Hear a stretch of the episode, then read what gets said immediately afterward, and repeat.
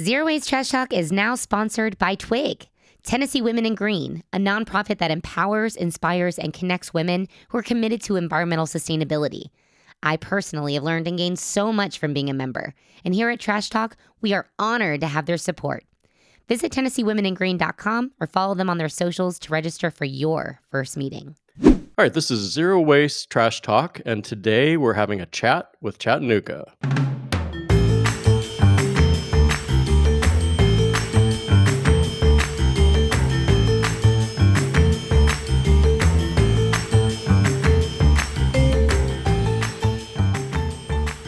All right, so today uh, we're talking with some new friends who uh, are from Chattanooga, uh, i.e., the Chat in Chattanooga, and Sadie and Zach, and they run the Zero Waste Chattanooga site and have a blog about their daily journey to zero waste. Correct? Yeah. Um, so yeah, I'm Sadie. I'm Zach. Um, and so yeah, our story starts maybe three years ago or so. Um, we started out being um, just kind of normal people where we thought that if you're a good citizen taking care of the earth, that means you recycle, you take short showers, and you feel guilty whenever you drive your car. Um, and so that's kind of where we started and really didn't know anything about zero waste. And then I listened to a radio show once where this girl talked about how she could fit all of her trash for a whole year into a mason jar. And I just thought that was crazy. And it just like piqued my interest. Um, and but it wasn't enough to make a change. And then the very next weekend, I heard the same radio show a second time, a rerun in the same week, and I was like, okay, I've got to check. Like I've got to check this out. What is the zero waste movement? And so just started researching and learning more about it. Um, and really, the, I think the the thing that really launched us into our zero waste journey was looking through the internet one night and seeing stats about recycling. And I had some, we both had this idea that the little chasing circles on the recycling labels was true. And that when you recycle something, it's being used over and over and over again. And then the stat that changed us was just the fact that plastic can only be recycled once, maybe twice, but then after that, it's going to the landfill. So you think of recycling as being this like kind of a circular economy type of thing and realizing that was not true. Like it's not true at all, at least not for plastic. Um, and then it's like one of those things where you don't know what you don't know. And I was like, wow, that if I if I was wrong about that, what else am I wrong about? Like what else is there to learn here? Yeah. And then also just I think someone on that on that show mentioned like, oh, I have a you know a bamboo toothbrush instead of it. We're like, what a bamboo toothbrush? That's a thing. You just just kind of like, oh wow, there's a whole other way to do toothbrushes. just assume that's everybody has a plastic Yeah. toothbrush and that's all there is. Yeah, we had never thought about. Oh yeah, our toothbrushes are made out of plastic. Like there's just you know we just had never thought about it. So we just kind of started. We were like, you know what, we're going to do this thing. We don't know if zero waste is something that you can only do. Like maybe you can only do it if you live in California. I don't know, but uh, let's get started and let's just try. Like we're going to try. We're to aim for zero and see how close we can get. And it was kind of like a. It was about a year to really kind of feel grounded in it and kind of go through everything.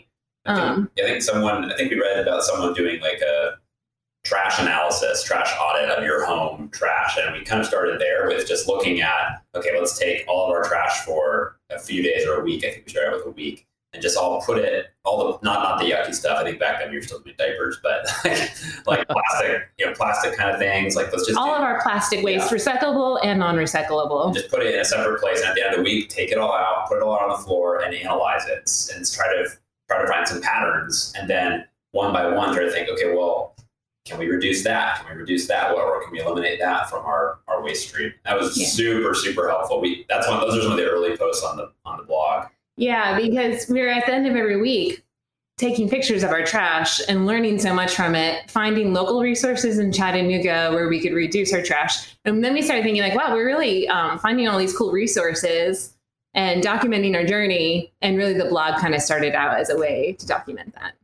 And then we started expanding into kind of local resource guides because I think that was that was also some things we were learning is just there weren't a lot of good resources for how do you do zero waste in Chattanooga, and we wanted to kind of help other folks who were going trying to or who could could find like some of those resources very easily. We've seen that at a few different events we've done since then. Just folks are curious, well, how do you do that? Where do you get that here in Chattanooga? Like, where do you do that? Especially because where do you buy a shampoo bar? Yeah, because a lot of folks don't just want to buy something off of Amazon or somewhere on the web because Right. you don't you can't control a lot of the shipping and transportation. Has that has an impact? So people are like, where can I get it locally? How can I support someone locally and do zero waste? And, and was there already a zero waste Facebook group or anything like that in Chattanooga or? Well, yeah. So getting into it, I was like, I need some social support here. So I got on the online and was like trying to find places in Chattanooga, and there was a um, a group, but it did not have an admin, and there wasn't a whole lot of chatter on it. So that was also um, as we kind of got into blogging and not just taking our own personal changes, but kind of wanting to help our community, kind of like helping get that um, that Facebook group going. And really, it goes a lot on our like it's very self-sustaining now. Like I go on there, you know, occasionally and there's like 20 new posts that I was like, oh, look at that. Other people are very interested Yeah, in it too in Chattanooga. Traffic's grown a lot in the past couple of years. Yeah. So that's Yeah. Yeah, that's that's what we found too. I mean, we did the same thing. Uh, Jess Maris and I were like, we need to do something. We're like, well, who, who, where's our like-minded people? And we started looking and found the Zero Waste Nashville group, which it, it wasn't super active. The admin had started, you know, and gotten kind of bogged down, and uh, and uh, the conversations were, you know, slim and not eh, heated and energetic. And so we just jumped in and started energizing that conversation. And uh, and then people respond to that. They're like oh we're having a real conversation here. I'm sure that's what you've found as well. And then it becomes i used to post every day if not twice a day. And now if i'm not posting it doesn't matter because there are other people members of our group that are posting on there Right. Yeah. yeah, I'm it's good to see that yeah and do you have Mm-hmm. a zero waste store in chattanooga You know what? We have no, not a particularly zero waste store. We did. We came to Nashville in the spring before everything closed down with the pandemic. Um, we'll have to share why we were in Nashville in a minute. But we visited your Good Fill, and so Nice. that was kind of fun. I was like, oh, there's whisperings of different business owners that want to start one in Chattanooga. Um, but it hasn't started yet. There is some really good resources though. Like there is a um, like Good Fortune soap is uh, like a they make like lotion and shampoo bars and soaps and laundry soap and it's all refillable. Yeah. so there's a lot there's a lot of options in chattanooga. Yeah, and there's a lot of good farmers markets too and some stores that have opened up like recently or in the years past that let you you know they they don't have any like plastic bags available that you can they encourage bag reuse. Um, so there's some stores that are zero waste minded i'd say. They're not not quite like the good fill in the terms of like that's that's kind of this key ethos of their store is zero waste but a lot of zero waste minded stores so that's that's encouraging or some I, I wouldn't say a lot but some enough That's pretty awesome. And and one thing to share with them, uh, you know, people wanting to start a store. I mean, look at Megan. You saw how nice her little store was, and then she got hit. Literally, the tornado hit her street, in Fatherland. She her store was spared, but she was without electricity for a long time, and and has had to you know struggle through that. And then right after the pandemic hit, and we have all all these small businesses and and big businesses failing. She is currently this week moving into a bigger location she's expanding in the middle of all of this. So that tells you there was a need for that here in Nashville, and I I bet there is in Chattanooga as well. oh there definitely is Yeah. yeah. Yeah. and i mean she has her mail order and i know there's quite a few people in chattanooga that do their mail order refill from from her so Nice, it's good products. So, mhm, Yeah. yeah um and why were you in Nashville? Did you want to hit that real quick Oh, or no, no? we can share. Well, you know, I think our, our journey kind of helps show like you start with personal change, changes, but you don't stop with personal changes. You know, you hear online like, oh, personal changes don't matter, but they do matter because they change you. Um, not just your trash footprint, but like they change the way you look at the world and what you spend your time and energy on. And so um, you may already be aware of this, but there was a plastic bag ban that came up in the Tennessee legislation. Um, and it ended up being dropped with the pandemic, which is, uh, you know, that that's that. Um, it'll be picked up, I'm sure, later. Um, but we um, went to the Capitol and went and visited all of our representatives with Tennessee Interfaith and Light. They have a the Dan, the, you know, Dan the Hill, um, and this with the Sierra Club. And so we snuck into our Tennessee Capitol um, a plastic bag monster. So it's, uh, I had to stuff it in my backpack. It just barely fit to get through the security. And um, it's a, it's this monster bag that we wear as like an outfit. So you look like you're completely covered with plastic bags. And it's the number of plastic bags that are thrown away in Chattanooga every single minute. So a minute. every minute, Yeah. Wow. just in Chattanooga, the number that are thrown away, and like it completely covers us. Wow. Um, and so it's a pretty stunning visual. I think this is every minute, and it's only in Chattanooga. Um, and so we went around to our representatives and we're like, "We're the plastic bag monster, and you want we want you to ban me," you know. so it was great. It was so fun. Um, Were they like security? no, everybody responded well. One of the senators' little dog didn't like it, but other than that, no, Um, you you told me you also wear that at live events when you guys are hosting Yeah, live events. One of you does, right? Yeah, we take turns. In the summer, it's um, terrible because it's hot. But if it's a colder event, like in the fall, they're like, ah, "It's my turn with the plastic bag." Kind of. Um, and even our daughters will wear it. Our three-year-old looks super cute in it. I was gonna say pretty ingenious uh, way to because the hardest thing to do is let people visualize this. I mean, you really need to see for your own eyes, unfortunately, to understand, you know, the mountains of plastic, the mountains of waste that aren't getting uh, recycled. I'm constantly looking for ways to communicate that, and that's a really nice way. I- I don't know if you heard the bidet episode we did yet. Have I you? did, Uh, yes. Okay, so that was one of the things I was trying to equate. You know, each American uses 184 trees just for toilet paper in their lifetime. Like, so I looked up the density of trees in a forest, and it turned out to be three football fields worth of trees. Right. And I thought that's some way. Seen a football field. Yeah, I think most people have seen that, and then you realize that's a big space, and it's like, oh wow, because if you're standing in the middle of that, you would only see trees as far as you could, you know, tell. So anyway, that's that's an important uh, way to communicate, and congratulations, I like that idea. Yeah. Um, And we've done, and we started out kind of after we kind of got into our like our trash journey, our trash audit, and as we started kind of like learning more things, we we really wanted to have like more of an educational kind of aspect to what we were doing. So not just the blog, but we started doing like live events where we'd go to, we'd do some, we'd host some workshops. Um, sometimes say you'd go to some school events or just you know give some talks in a class. And then we'd go to different, yeah, city events and put on like festivals, were really great to set up a booth. Yeah, And and the, so- the, and the yeah the bag monster was was huge for that. Just getting people to come by, or we'd go kind of guerrilla walk around through the events, and people were like, "Who are you?" that's great. And it was so fun. We try to get people to guess, you know, kind of make it a game. How many bags is he wearing? And um, like the answer is first 123, by the way. Um, 123 bags a minute. we just divided that. We- That's pre-pandemic too. I'm sure it's more now. yeah, we just we only just did that by dividing the national average by um, the number of people in Chattanooga because we couldn't find anything smaller than the um, the national number, which was quantified. So it's probably an us- It's probably underestimate, an underestimate, but but it's still an amazing amount. yeah, It is for each minute, yeah. And you think about Chattanooga's not a really large city. No. mm, And where does all that go? You know, that's the other thing. Nothing goes away. All of that's there permanently. hmm yeah. Yeah. Yeah. Hmm. Yeah. People are usually pretty stunned with that. Yeah, the other so we we we have, we have this like we, we like the format of a game. We like doing a game with people and just asking questions. People really respond well to that. They you know people would bypass other booths and come to ours just because it's kind of fun. They can see we are doing. We usually have like a giveaway or something um, based on how well they do, um, and especially like we give away bamboo toothbrushes. That, that's one of the ones. that Or people- bamboo straws. yeah, people are like, "Wow, that's so cool. We can do that." But yeah, that's I think that question is really kind of a catch. It really catches people. And when we, I talk about how many times can a plastic bag be recycled, that or plastic in general be recycled, that's that really kind of throws people. But then I think one of the ones that we really Yeah, we, can I interject here? I, we would love for people to steal this idea. Okay, so please steal our ideas. Like, if you're a zero waster and you're interested in trash, sign up to go to festivals. Like, a lot of places need more booths, like Earth Day festivals. Even there's like the Parking Day, which is a national thing. You can set up a little mini park. Like, um, if your church has an event or your social club, or whatever, your school. Um, please copy our ideas because Yeah. it's really fun to set up a little educational booth and it's really not a lot of work. Um, and it's a really great way to have conversations with people. That's And- that's yeah, that's a really good tip for everybody because I think we I think you and I talked about on the phone as far as sometimes people and their ideas and their groups like keep it close and this is our area and our you know turf but zero waste is not a private club. We, we the goal is to change the world.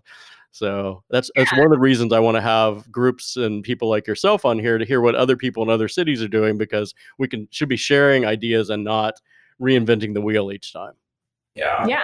And so once, So- and once you can have those events like in a public setting, people will hear about you, and then you know, maybe you get some somebody will cover you. That's that's part of our story. Is like we've gotten a few. Like I think We've like the local TV channel came to our Yeah. house and did a like you know local family lives a zero waste lifestyle and did you know or there's um there's an article about us in the newspaper. and then that got us Things like invited that. to but that got us invited to go you know go to schools i think uh, we love it when we get to go to schools because it's just i don't know kids are just you know they they, they, they start thinking about these big problems that a lot of us who are older are just like oh my gosh it's hopeless we're you know and i don't know kids have this they have this hope still they're like oh we could do something about that i could you know do this crazy idea and just i feel like that's for us it's always been like the education is such a huge part of what we need to do for this. Like the next generation has like we can do our part now, but the next generation, if they don't know about it, like they're the ones who can really take the mantle to the next, you know, the next 20 years, 30 years of, of our world. And we need to be exposing them to these ideas.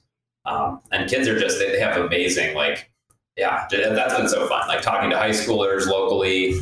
That's been yeah, middle that's been really schoolers and high schoolers especially. Yeah. Really, I would have thought high schoolers would have been too cool for school for that. yeah. You know, there's a few of them that are, of but generally very receptive and excited. Yeah.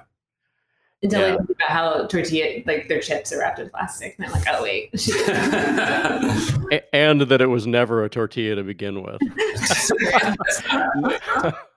there, there's that too. um, I'd love to share some of our questions that we have on our booth. So our, our booth is set up. It's all just asking questions, and then people we do it kind of like game show style, and people try to guess the answers. And if you get, you know, eighty percent of them right, you get a bamboo toothbrush or a bamboo straw. Um, and they're all questions that we did not know the answers to before we started our journey. And so if you think about if you want to ever set up something like this, if you're at home listening and you're like, man, I should do something, I could do this at my like, you know, my small group or whatever presentation. Think about things that you did not know beforehand. And that's a good way to start. then you have that personal element of like how you know how did This how did you how, did, how were you affected when you heard this question and what did that inspire in you i think that's that's really helpful just to have that you know for us this is our story not just like these are generic facts these are like these are things that really affected us and changed us that we had no idea beforehand. yeah Yeah, and I think that's um, the, the personal side of it. Like I sent you, I think our uh, our wasted trivia that we did. Yeah, yeah, and there, there's a lot of facts and figures in there, and I feel like it went a little long for people to absorb all those facts and figures. And we tried to relate as we went, but I do I, I see the the way that you guys are doing it, where you relate uh, personally on how how these stats affected you. I, I I do think that's that's more effective than just you know here's the number of trees here's the number of plastic bags whatever it's like why why explaining why people need to know this Mhm, Yeah. yeah. And people are smart. Like they can kind of think through things if you give the right kind of prompts. and so what we usually try to do is for each of the questions we'll after people kind of react that they'll put like a little bean in a in a jar or something next To to the vote for which to one they think We usually, we usually have like three jars and they can like vote and then we'll say the right answer is this one. And that, that way people feel like they're it's active. That, that's really helpful especially if you're doing like a you know class setting but outdoors too. It's just it's helpful for people when they're like they're taking action like they're not just listening they're like active in it. That That's really- harder to do in a festival setting, but in a classroom setting, yeah actually- but it is really effective when you have that that act. It's just it's small. It's not a big thing to set up so that's nice. But we we then after they do that then we try to think through like um, or suggest ask them well like, what can we do about that? Like, what's the what's a, what's an alternative to this way Yeah. of so yeah we can give an example Well, yeah, I just you don't want to tell somebody like this is terrible. Your plastic toothbrush is destroying the world, and then not have a solution right to offer to. So like, one of the questions that we lots of get lots of answers to is how long does it take for a plastic toothbrush to decompose? and And if you had asked me that five years ago, I would have never. I never even thought about that plastic wasn't decomposable. Like I would have been like, "What do you mean decompose?" Um, and we get all sorts of answers. Like I'm surprised the number of people that say six months to a year for how long does it take for your plastic toothbrush to decompose. yeah And of course, the answer is never to really. 1,000 years to we don't really know because plastic's only been around for like 100 years and none of it's fully biodegraded yet. There's a few plastics that's like gotten little cracks in it, and maybe there's some bacteria that's starting to eat it. Um, but it's kind of this giant science experiment. Yeah, and that th- some of those are science can't even measure how long it's going to take. Spe- Right. So Specifically, styrofoam is one of those. It's like it's, they say, well, that never totally goes away. Mhm. So Can, can, can you imagine though? I mean, I think I've said this on a podcast before, but I always go back to this when you think about that toothbrush that you use for a month or whatever and throw away and never think about it again. Imagine if we were still dealing with like Vikings toothbrush, toothbrushes from the Vikings, like those damn Vikings leaving all this trash around. can you imagine? That's that's like it's just insane if you think about the the how far in the future our actions for these single use disposable things, even multiple use, anything disposable, uh, how it's how long it's going to stick around. the material used to make an object should reflect the length that that object is going to be used. Ooh, So that's you're perfect. Using something that you're gonna you brush your teeth with, and then yeah, maybe you'll scrub your grout with it afterwards. So maybe it'll last you know six or seven months.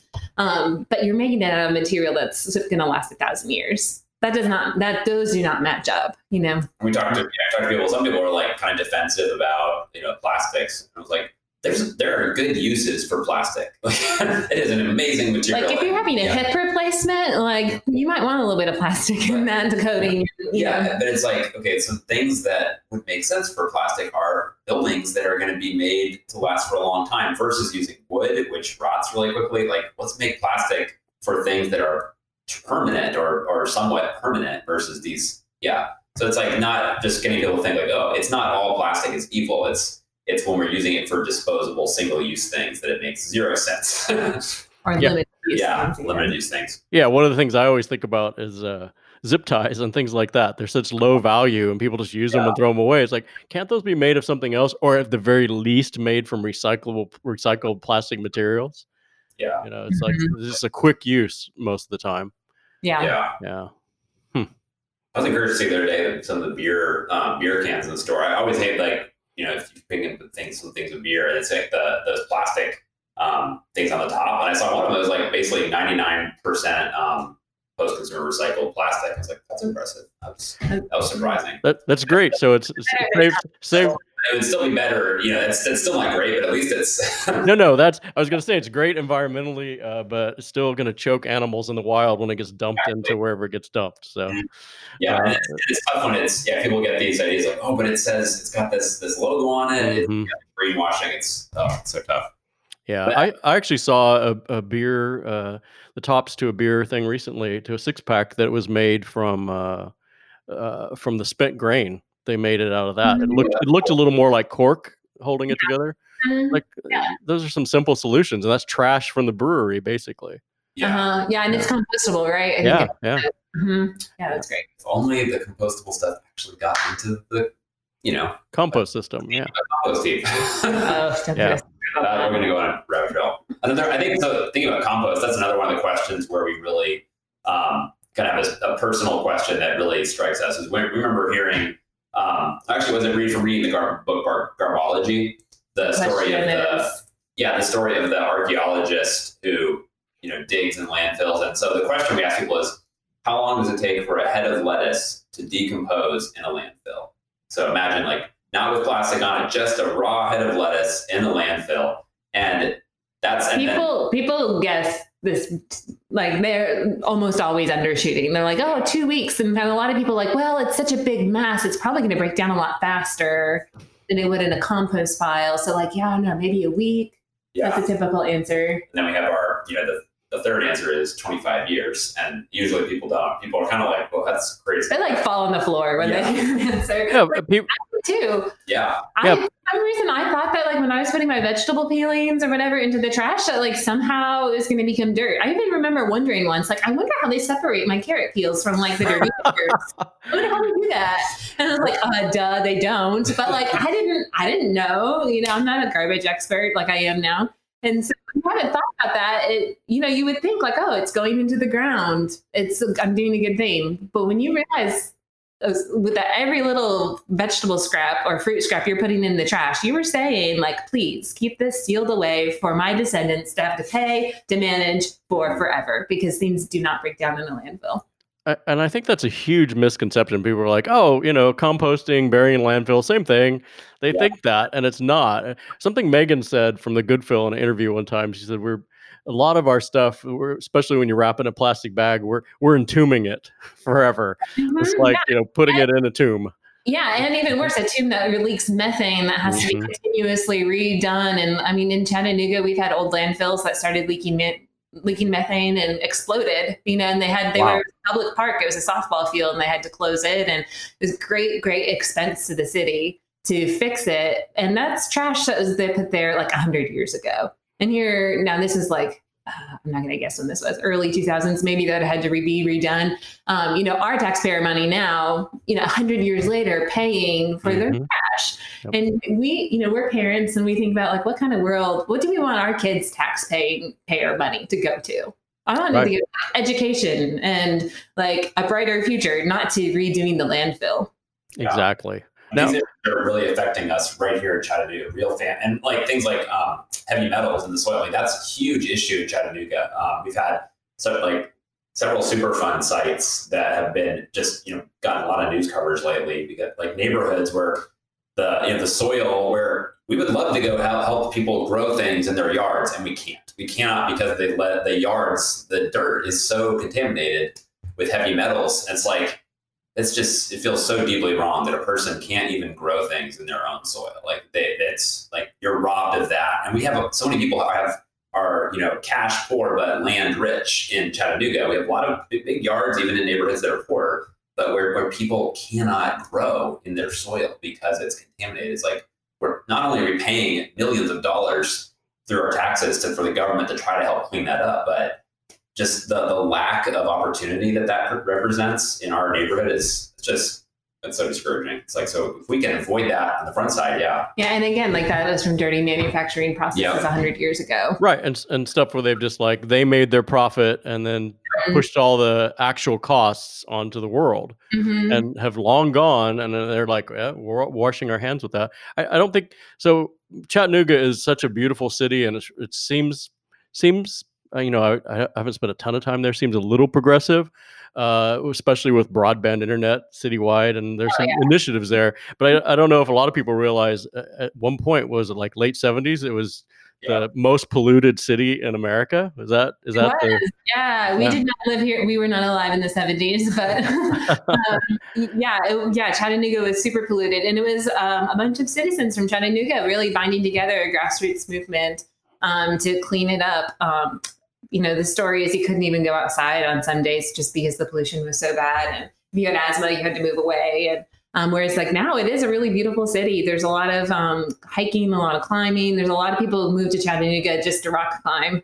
Um, and it's a, it is a very beautiful city now. Um, there's still some pollution um, it, around the river and some plastic pollution yeah. that's kind of been coming up recently as being an increasing problem in Chattanooga. Um, but we definitely have a track record of, record of cleaning things up.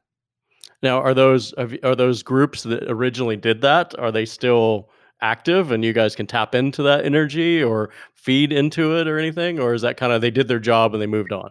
You know, a lot of those people are very old now.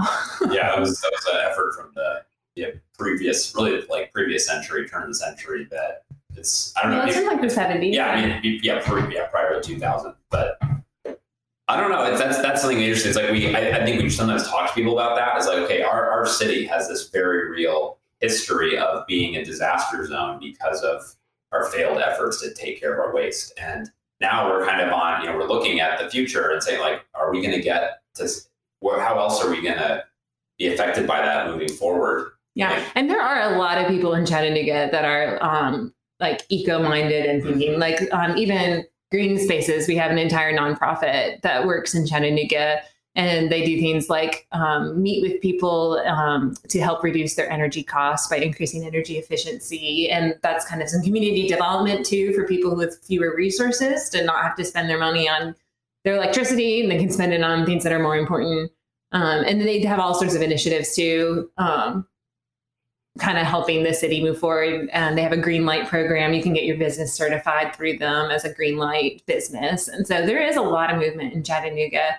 Um, except last in the last year, um, the city or not the city, but Green Spaces, the organization City was talking about, has been putting together this like integrated um, plan for kind of like all different sorts of environmental issues. And one of the key components of that is zero waste um, like a plan for for waste reduction in the city and trying to target. Yeah, really inspired a lot by Nashville's plan. Has been a big. We were really heavily inspired by that. That's super in depth, really, really um, inspiring. But all yeah. 400 pages. oh gosh, yeah. I would love to say that I read the whole thing, but I skimmed through it. Yeah, me too. Yeah, that was part of our homework um, for that that working group, but it was like, oh, that's a lot of homework. Yeah, it, yeah, it's a lot to think about, and then to then to support it and make it happen instead of just going, oh, here's the label, here's what we're going to do in the future. You got to make. We have to all. It's a fight, a constant fight. Mm-hmm. yeah. Hey, Zero Waste Squad. We're going to take a minute and run an ad for a company that we love Compost Nashville. Composting doesn't have to be complicated, messy, or even time consuming. Compost Nashville can set you up with a lidded bucket to store all of your food scraps and compostable materials that gets picked up once a week from your doorstep. It's that easy. By signing up, you're not only diverting 30% of trash that would normally go into the landfill, but you're also getting finished compost to use in your own yard twice a year. Not into gardening? No problem. Compost Nashville lets you donate your finished compost to a local farm or community garden. Last year, your fellow Nashvillians used this service to divert 730 tons from the landfill. This 1.5 million pounds of compost removed over 1,400 metric tons of greenhouse gas emissions from the air. That's like taking 3,687 cars off the road. Use the code TRASHTALK for 50% off your first month when you sign up at compostnashville.org. We're just very far, yeah, very far behind like a city like Nashville. Um, but one, one area where we're we've been excited about last few years is um, like the composting arena. There's a group in Chattanooga called Compost House, which works. Um, it's located on an urban farm. There's an urban farm called Crabtree Farms, and they you know they really benefit from it because a lot of their compost just is used by the farm. But they have a really cool model where it's like you, know, you can drop it off at a, um, some local locations, or you can have it picked up from your house on a you know weekly, biweekly, or monthly basis. But then you can also get back buckets of the finished product and take them to your home and use them in your yard. So we try to um, there's, yeah, advocate for that a lot. There's that, and then there's also share waste. That's a national program where people with compost piles and people who want to compost can find each other. And so we're, you know, we have a we're on share waste, and so we have probably like five different people that use our compost pile. Um, nice. just buy and drop off their compost. So um, there's definitely ways to compost in Chattanooga, but no um, no citywide pickup, which I think um, any zero waste plan that Chattanooga does would have to include something yeah. like that. I think any zero waste plan should. That's the most, the single most effective thing we can all do, and it, yes. and, yeah. and dropping it off somewhere is not a difficult ask. That's not that doesn't seem like, you know, too big of an ask to me. Now asking me to go out in the backyard with a pitchfork with overalls and churning the pile. Oh, yeah, you, yeah, you can make a turnless pile. You can do it if you need to do. I don't know. I make so much compost because I cook a lot and we have two big Akitas that we feed as well. And There's a lot of food prep that goes through this house.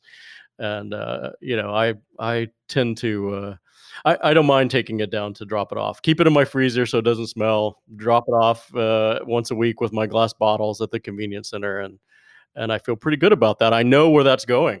I don't have to worry that's going to end up in some foreign country, you know, poisoning yeah. the the land and the water. It's right being used right here. Yeah, compost is great. I think that's one of our common recommendations for people. Like, okay, where do I get started? And it's like start by composting. Like automatically, your trash is reduced by one third. Um, there, I mean, there's maybe some of the like the single-use plastic that you can start to go without. That's also a good place to start. But really, composting is an awesome start spot. I would agree. If you, if you don't want to compost yourself, then get on to share waste and find somebody who's nearby you, or go to you know have a service like Compost House. Or start a service if you live in the city. yeah. Little, I feel like we can have our own little compost if we keep having people sign up. There's a lot of interest. We're, we're having our own little composting operation in our backyard. well, nice. in apartments, you can't compost and bring it into our house. compost. We want it. yeah, we are gardeners. We're urban yeah, gardeners, and so um, yeah, we like having all the compost. Yeah. Nice. Not Everybody, yeah, there's continuing to be more and more people in, you know, in the city center of Chattanooga, more and more apartments and high density. And yeah, people are a lot of a lot of like ecologically minded people, but it's like, well, I don't have any room for it. I can't compost this, so we got to find somewhere else to put it. It's I've also been really interested in business composting. That's something I like at my um, I know like so Compost House does do some business um, uh, arrangements, and that's something I started at, at my office. And it's just yeah, it's like a you know high rise apartment building, and we had like three floors, and that was always just really discouraging for me. I, I just I kind of brought a bucket to work and kind of had it in the sink, but like I tell some people about it, but Oh Finally. yeah, there was a long time he was lugging compost bins from his work, from his office to our house, back and forth. Yeah. And we only have one car, so you'd have to like share a car, carpool with people with this pile, this bucket full of compost to bring back to our house. And so finally he went to his office, and was like, "Look, can we hire a composting service?" And they're like, "You'll yeah, I like listed. I was like, here's all the things I'm doing. They're like, that's ridiculous. and I and I think that happens a lot. I, we hear that a lot. Like Maris did that. A lot of us will be the I do it at the animal shelters. Like you're the only one doing it, and you're taking it all on yourself. Everybody gets to feel good about it. They don't really think about the level of work. But then if if you leave that organization, it's all gone. Everyone's like, "What do you mean it wasn't a commercial service?" Like people just Yeah. take it for granted. And I think uh, I, it's interesting. We talked today. Maris was telling me a story of her friend that they they weren't recycling their beer cans at their pool party, and she, you know, just told them about why they should or whatever, and kind of called them on a little bit, but but without being you know negative or condescending or anything. And they're like, "Oh, here we'll gather them and you can take them." And she's like, "That's not really my job." it's like it, we're all in this together and you need to deal with your own stuff and Mhm. and i think uh you know it's good that we all can all lead by example but i do think that at some point we got to say you need to, to you know you, Mhm. you as a company you as a group of people need to help me with what i'm doing Yeah, which I think is like a great like why you start with your personal changes and then like when you change, the people around you and your sphere of influence starts to change too. Um, so yeah, you feel more um like you have the kind of like the guts to ask for what you think is important. Uh, if you're composting and working really hard at your own home, or you're bringing your food scraps home from your lunch, you know, to be like, hey, to your company, like, can we start a composting service? Like, here's the, you know, let me give you some information to you, and kind of just starting like think about where is your sphere of influence yeah. and start there. You know. Um, not everyone's going to be a, there's a lot of zero waste bloggers that have, you know, millions of followers and all this stuff. And you know, you don't have to be one of those to start taking influence. Just start influencing the people around you. yeah that was our when we started this uh, podcast we're like oh we don't really need you know it's nice to get the word out but the our original goal was okay we'd have 100 people show up at a live event so if i can keep communicating through the pandemic to those 100 people i've met the goal And Yeah. so you we don't have to change the world. I think our actions can inspire people, and it does. It does. There is a ripple effect. Uh, Yeah, there is. And also, one thing that I think we've that's we've really has come out from our zero waste journey and learning more is that a lot of the solutions need to be local when it Yes. comes to Yeah. waste. Like, um, yeah. So finding like what California is doing or what Vermont is doing might not be super helpful to you know, for you living in Tennessee. And so if you're starting a blog or a podcast or, you know, just even sharing with friends, um, the resources that you found locally is helpful. Well, especially here in the South, sometimes there's this whole. We, we did an interview with Westmeade Ele- Elementary, which uh, they they actually were kind of duped by one of the plastic organizations to do a plastic bag recycling thing. There's actually a big uh, story, and I think Vice about that about the whole thing. But anyway, we had her on, and and she said that she used to talk about uh, this pro this pilot project in Vermont that they were modeling their school after. And here in the South, everyone's like, "Oh, Vermont," and roll their eyes and don't take it seriously. So she moved. She found one in Austin, Texas, and now she says, "Oh, we're doing it like the one in Austin." Everyone's like, "Oh, cool." it's, it's Southern and not you know them Northerners or whatever. So it's funny you're talking about local. It is. It's semantics and and I think localism. Is that a word? Localism? Yeah, it is. Yeah. it is now. It is important in this uh, movement. So Yeah, absolutely. hmm That's part of why uh, we started our blog too. It's like, okay, this is for people in Chattanooga and maybe their surrounding area um, to learn about what local resources there are here. You know. Yeah, we need. Yeah, Because it is a lot of work. Like it's like as as things ran out, that's how we replaced. That's kind of how we um, how we timed everything versus like going through and being like, okay, get rid of all the plastic in one day. It was like, okay, well, when the shampoo runs out, we're gonna find a replacement for that. Like, okay, when the shaving creams runs out, then we'll find a replacement for that. Or you know, just kind of one thing at a time, and that kind of helped pace it out over um, enough time that I wasn't super overwhelmed. Um, but I was like, you know, doing all this time, internet researching and trying to find all these stuff and going places and visiting and asking companies how they package their stuff. And I was like, man, I spent a lot of time on this. I should share it with other people. And so there's a whole section in our blog that's like the local resources guide that has that information.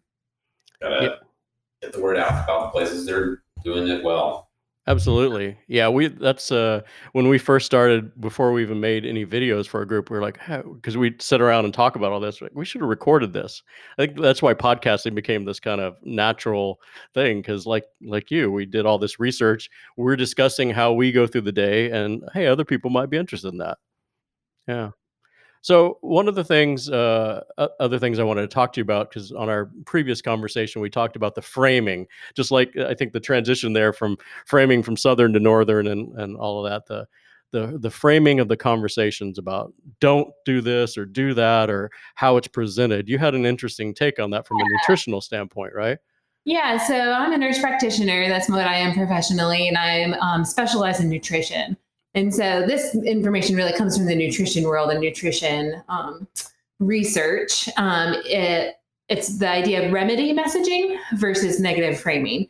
And so I know you've mentioned a couple times, like maybe we should just like stop recycling plastic because it's just not working. So here's my, um, I agree with you. Maybe not that we should stop recycling plastic, but maybe that we should stop advertising recycling plastic. And this is why. Okay, so remedy messaging uh, is the idea that you you tell somebody the solution to their negative behavior, um, trying to get them to do that. So the in the nutrition world, it was a commercial for a hamburger, and that the the at the bottom of the commercial was a little, you know, a little line that says, "For your health, eat five fruits and vegetables a day."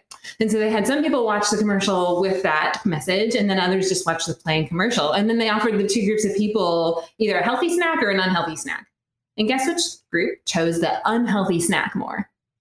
It was the group that had the little line that said, "For your health, please eat fruits and vegetables." they chose more unhealthy snacks. And the same thing happens with smokers. Like if you have people who are smoking like cigarettes and then they watch an advertisement for like nicotine gum or something that's going to help them quit smoking, and then you ask them like how, you know, how important is it to quit smoking or how likely are they? They actually it reduces the amount that they want to quit smoking. And the reason Wow. is you just told them that there's a solution. So they can do it tomorrow. Like, go ahead, keep up with your bad habit because don't worry, there's a solution out there. You can just start smoking, you know, chewing nicotine gum next week, or eat that juicy, fatty hamburger because you can eat an apple later and it's going to be okay. And that Wow. happens repeatedly. So if you're telling people, here's your your negative behavior, but don't worry, there's a solution. What does that sound like? Plastic recycling. So, and actually, that has been done. There has been research where taking two groups of people in like a party setting, setting up like a fake party setting, and um, giving them both the same cup. But one group, you tell them this cup is recyclable, put it in the recycle bin when you're done. And the other group, you tell them these um, drink cups, throw them away when you're done. And then they measured how many cups got used. And then the recycling group used way more cups than the the people who are told the cups are going in the trash. You know, if they put their cup down, they're more likely to go back and try to look for it versus just taking a new one. Um, so when you're so when we're promoting recycling plastic, um, in many ways, what you're doing is promoting the use of plastic. Ah. So what can we do instead? In the um, in the nutrition world, you call it negative. I mean, really, it's not just nutrition; it's psychology. Negative framing. So if you give somebody a hamburger um, commercial, and at the bottom it says, "For your health, avoid fatty foods," and then and, you know, and let them watch that, then they're like, "Oh yeah, you're right. I should not be eating that hamburger." Um, and then same thing for um, for recycling. Um, can you imagine? You know, think about all of the times we've heard, we've all seen the symbol like "please recycle" on every single plastic thing. Like "please recycle, please recycle, please recycle." Imagine if instead of saying that, what if that that's remedy messaging? What if it was negative framing and instead it said, "Please use less plastic." Please use less plastic. Please use less. You know, if that was what you were seeing everywhere, I think that would start to get into people's minds. And um, I think what would probably happen, and this is why I don't think the food and beverage industry would ever go for putting that on their packaging is that you'd be starting to get frustrated because please use this plastic. Well, like, but my medicine is wrapped in plastic. But you handed me this bag. I didn't ask for it. But my toothbrush, what am I going to use? It's made out of plastic. You know, so um, I think people would start getting mad at the companies and start demanding less plastic As started we should, which Yeah. would be a great thing. Whereas- because we don't. I'm sorry. Go ahead. Oh yeah, just like companies like companies like Coca Cola. I mean, they know that that they. I think they know. Like they have psychologists. They know that this works, so that they go around and they're the ones who are promoting plastic recycling. Like they're they're causing people really to feel like, oh, it's okay. I can keep buying another soda bottle because there's a solution. I can put it in the you know this great recycle bin here. There's a solution to this. It's it's not bad. I can keep doing this as much as I want. But if we were all if we we're all asking for it, which which is what we should be doing, which you you know what a lot of us do is say, hey, I'm not buying this product, and I email manufacturers all the time. Maris makes fun of me. I'll I'll um, I'll make some biscuits out of a can, and I'll take a picture of the can and the leftover parts, and and text it or put it on Instagram and tag them and say, does it really need this much? Non-recyclable non-compostable materials to wrap my biscuits in or whatever. And i think that the not being able to recycle something m- makes you have to deal with it. You have to say okay i have to deal with this. Why did you give this to me? Then you suddenly be like us me at a party someone's handing me a styrofoam plate with even if it's something on it i love i'm like yeah I don't, i'm not touching that. I don't want your styrofoam plate. I'm not i have to deal with that afterwards. And if we all acted like that it would change the way they'd suddenly manufacturers would have to make things that we would accept.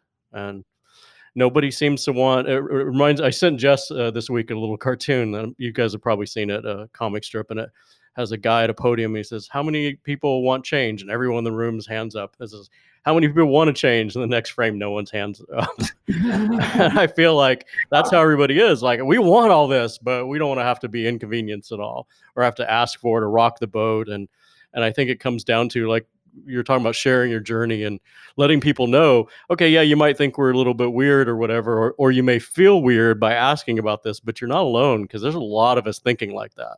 And i think that's the importance of these groups and these kinds of conversations let people know you're not you're not abnormal. You're you're thinking correctly here Yeah, and I think also just your own like psychological health to be able to come to learn that like you know my values are important to me, and you shouldn't let somebody else, even if it's a company, trample on your values. And it's okay that as a person to stand up and say, well, I personally choose not to use this plastic or would like to not use the plastic bag or whatever it is that like it's okay to stand up for yourself and to stand in fact it's good to stand up for yourself and stand up for your values and speak up um, and that's been kind of a, a journey for us for, for me anyway to be able to learn to stand up and say this is no this is important to me and so i'm going to do this. Even if nobody else is i'm going to do it. Because Yeah. my values you know i'm not going to let somebody else decide for me what my values are.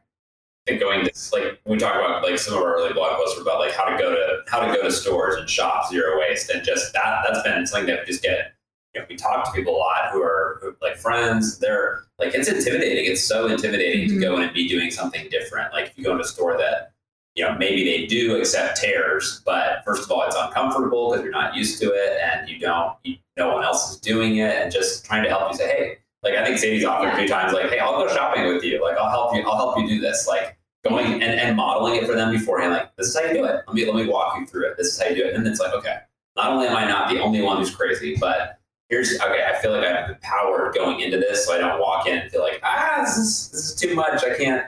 Yeah, but sometimes you just have to be brave. You know, like Yeah. I remember that we, especially on pre, whenever we're going to potluck, which we haven't been going to many potlucks recently with the pandemic, but beforehand, you know, we always bring our own plate and just use it, and everybody else is using the styrofoam plates or whatever. Or if we go to a party, we just like we bring our own plate. In my backpack, I have these nice lightweight ones, and um, it's like you know, I just don't feel right while using a styrofoam plate, and so either I'm not going to eat or I'm going to put it on um, my own reusable plate. And the first times it felt really, uh, you feel like everybody's staring at you. I had to, Yeah, it was like very early on. We had to made the decision, like, because we were doing kind of like one thing at a time. We decided, okay, the next thing is like plastic cutlery and um, plates and stuff like that. And then I went on a weekend trip to a women's conference and I was all by myself. And, you know, there's like a hundred, you know, hundreds of women, and there's this, you know, buffet, and of course it's all styrofoam. So I had to pull out my little reusable plate and use it. And, you know, I was like, oh, I felt like everybody was staring at me, and like this is, you know, the end of my social life.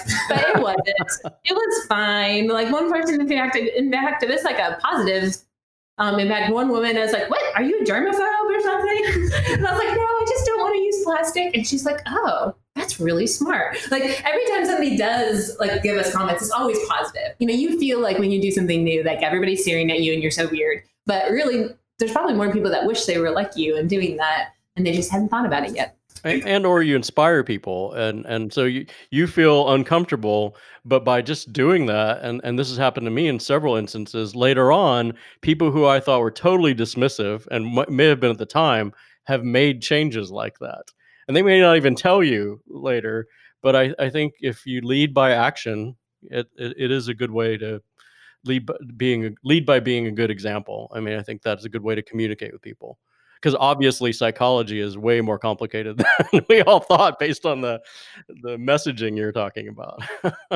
oh, you go to lots of business conferences too, and you'll bring your own oh. cutlery and you'll bring your yeah. own plate. Like going, in, or, you going to like places where there's you know 100 100,000 people, and you go to this room and they're just so well, you know, you can carry a, you can like I wrote a post called like zero waste business travel, which was like just kind of going on my experiences, like you know, you can bring your own reusable coffee mug to a to an airport, and a lot of airports will let you refill. Um, you know, just dump it in front of their dispensers. They'll give you like that, and the water bottles. Most people are familiar with like reusable water bottles, but just to bring your own forks and, and silverware is man, that's that's that's super super helpful. And like business conferences, they often have like some sort of I don't know buffet or food will be put out, and if you just have your own if you have like a bowl or a plate, um, like a get like a lightweight one, then your silverware, you can often just you're yeah, you're set. That's all you have to do. You carry that with you your and you bring your, your own little and, cloth yeah. napkin, cloth and then napkin. after the meal, you go in the bathroom, rinse it off, dry it off with your cloth napkin, put it back in your bag. And, and we all carry bags. We all carry backpacks and laptops and big phones and headphones and everything else. Yeah, it's not that big of a deal. Yeah. I have dropped my purse before, and there's like four forks fall out. My friends are making fun of me, like, "Why are you carrying around forks?" I'm like, well, "You never know when you might need a fork." So that's true. Well, that's uh, it's awesome. I'm glad you guys are doing that and uh, and aware and helping uh, Chattanooga navigate uh, this journey. Now, you guys are parents, also, right? Yeah, we have a six year old and a just turned four year old daughter. I think that I think we should have you guys back on as a uh, to talk about parent issues because uh, oh, we would love that. Yeah, because our our girl, we have two daughters, and they're just as much a part of this journey as we are, and um, kind of letting them have their own independence and make their own decisions, and just being really proud of them for a lot of the good decisions that they've made. And um, yeah, it's been yeah. really fun to kind of be with them on this journey. We'll have to give them. I would say one thing we have to do. It's a small thing. Is like we have to give them a choice. It's like, hey, if you're somewhere like at school and they offer you a treat, and it's like if it's wrapped in plastic or it's something that you don't think you really want to eat, like you, know, you can or take, you want to, but you know you, want, shouldn't, or you want to, but you know you shouldn't. Like if you you have a choice, you can either take it and it's okay, or you know if you come home and tell us about it, we'll give you another treat you know, it's like we always offer them like if you choose not yeah, like to, I'll we'll make you, up. We'll I'll make you up the treat. Like whenever you're offered a yeah. treat wrapped in plastic, you need to know you're always you always have the option of a non-plastic wrapped treat once you get home. Just so far they haven't like lied to us and been like somebody offered me candy. Yeah, sometimes they're like, hey, you know, they're like, hey, you know, I, they had this treat and I had it. It's like that's okay. I was offered six treats today. yeah. that would make them...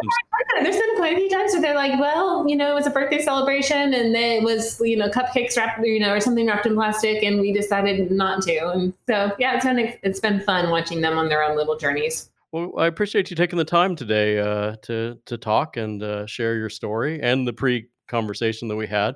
I don't remember. I think I reached out to you because I, I, tend to try to connect with other groups, right? Mm-hmm. Is that what happened? Yeah. I, I yeah.